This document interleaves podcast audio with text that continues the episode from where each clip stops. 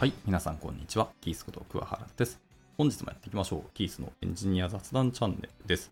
この番組ではウェブ業界に関することやエンジニアリング、いろんな技術についての雑談などの情報を発信していきたいと思います。で、今日はですけども、え昨日に続きまして、えー roadmap.sh というサイトのベストプラクティスを今結構読んでたんですね。で、昨日は AWS の項目を読んでたんですけど、今日はもう半分の方を残りをですね、読んでいきたいと思います。今日は Operations から、えーいきたいと思います。はい、あと適宜、英語で書かれてるので訳すんですけど、訳せなかったらちょっと翻訳機に頼るので、ちょっと途中うだるかもしれないですけど、ご容赦いただければなと思います。一つ目は Operations の項目です。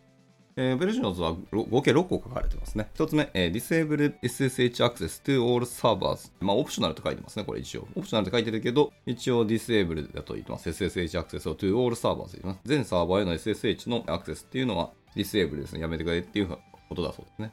はい。まあ、オプショナルでやるやらないと決めてくださいと。はい。そういう感じだそうですね。で、二つ目は、care about service as a full instead of servers と言ってますね。全体のサービスの注意、まあ、ケアをしてくださいと。はい、instead of servers。サーバーの代わりにサービス全体のまあケアを自分たちでもしてくださいってことかな、これは。では続いて、3つ目です。3つ目は、えー don't give servers static もしくは elastic IPs と言ってます。サーバーにそういうスタティックな IP とかエラスティックな IP を渡すなよみたいなこと言ってますね。ちょっとこれは僕はインフラ知識でわかんないので、そうなんだっていう感じですよと。まあそういうことだそうですね。はい、では続いて4つ目は、えー Automate Everything と。はい、まあ、とにかくいろんなものは自動化してくださいってことですね。まあここはまあ理解できる。まあ人ってのは基本的にヒューマンエラーで人がエラーを起こす可能性とかミスを起こすので、なるべくは自動化しましょうと。第5つ目。5つ目は、Everyone gets an IAM account、えー never log into the master と言ってます。まあ、これは結構 AWS で始める時の、まあ、落とし穴であり、もう今はほぼデファクトのマニュアルだと思いますけど、とにかくマスターでアクセスするなと。はい、ちゃんと IAM アカウント発行して、それでアクセスしてくださいということですね。で、ラスト6つ目です。6つ目は、get your alerts to become notifications って言ってます。いろんなアラートはちゃんと通知で知らせるようにしてくださいね。また通知で受け取れるようにしましょうという話でした。はい、以上、 Operations の6個ですね。では続いて S3 ですね。カテゴライズの中にちゃんと S3 というサービス名が出てくるんですね。昨日もまあ ELB 出たりとか、まあ、 CloudWatch 出たりとか、IAM とか出てるんですけど、まあ、それだけやっぱ重要なものの一つだってことですね。はい、じゃあ S3 バケットですけど、こっちら4つですね。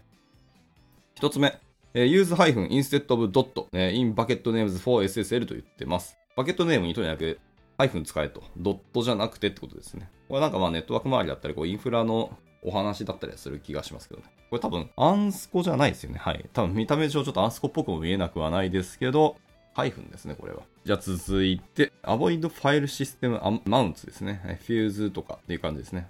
ファイルシステムへのマウントというのは避けましょうという、まあ、その辺の話ですね。じゃあ続いて3つ目ですけれども、3つ目は Having CloudFront in front of S3 in optional but it can help と言ってます。S3 の前にクラウドフロントをかますようにしてくれと。まあこれは一応オプショナルではあるけどって感じですね。But it can help なので、まあできればみたいな感じですかね。まあまあ、クラウドフロントはよくある話ですし、S3 に上げてるものって基本的にはまあ静的コンテンツのはずですので、まあそれをさらにまあキャッシュしてとか、まあコンテンツの更新があるなしにおいて、本体サーバーではなくて、普通に CDN で返せるんだったら返した方が早いのでってことですよね。なので、まあ、なるべくクラウドフロントをかましましょう。はい。では続いて S34 つ目は、えー use random strings at the start of your keys と言ってますね。鍵の名前に、まあ、ランダムの文字列を使いましょうと。まあ、この辺は結構もう皆さんデファクトにやってる気はしますけどね。というところでした。以上 S34 つの項目ですね。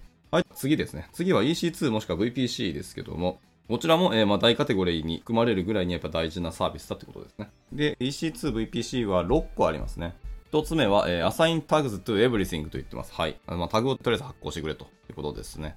はい。では続いて、二つ目ですね。えー Use Termination Protection for Non-Auto Scaling Instance と言ってます。なるほどね。まあ、ノンオートスケーリングを、そういう設定がされてないインスタンスっていうのは基本的にはターミネートを使うなよって感じですかね。では続いて三つ目ですね。三つ目は VPC を使えとまあ言ってますと。まあ、もうそのままで Use the VPC ということで、はい。皆さん使われてると思うんですけどね。スタートというか、勉強し始めの頃は使ってない可能性ありますけど。では続いて、4つ目の項目ですね。Use Reserved Instance to Save Big Dollar3 つってどこれどういう意味だ？まあ、要はお金かかるものをのインスタンスを、えーリザーブしとけってことかな。はい。だそうです。では続いて5つ目ですね。え5つ目は、ロックダウン Your Security Groups と言ってます。まあ、これはもう文字通りって感じですね。まあ、セキュリティグループちゃんとそもそも設定しているかどうかっていうのは結構別な話はありますが。はい。で、ラスト6つ目ですね。えー6つ目は、don't keep で、Unassociated Elastic IP ですね。まあ、Unassociated をどう訳すかあれですけど、放置している IP とかですかね、Elastic IP とかを放置し続けるなっていう感じだと僕は解釈しました。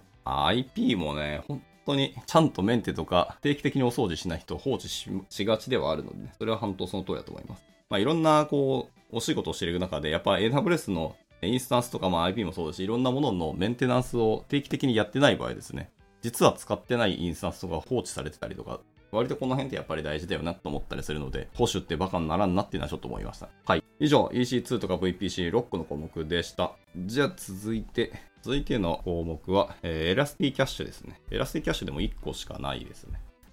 はい。えー、use configuration endpoints、えー、over individual node endpoints と言ってます。 configuration じゃないエンドポイントってあるんかっていう気はしますが、これは僕がちょっと不勉強でわかんないです。ごめんなさい。スキップします。続いては、えっと、オートスケーリングの話ですね。この辺は俺多分本当わかんないけど、あれですけど、オートスケーリング4つあります。で、オートスケーリング1つ目は、えー、 scale down on insufficient data as well as alarm と言ってますね。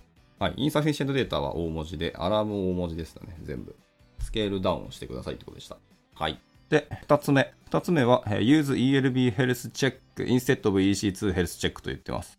EC2 のヘルスチェックの代わりに ELB のヘルスチェックを使うんですね。では続いて3つ目ですね。3つ目は、えー、only use the availability zones、えー、your ELB is configured for という。only use the availability zone か。えー、これはスケーリンググループを複数の AZ に追加する場合、まあ、ELB がそれらの AZ を全て使うように設定されているかっていうのを確認してくれってことらしいですね。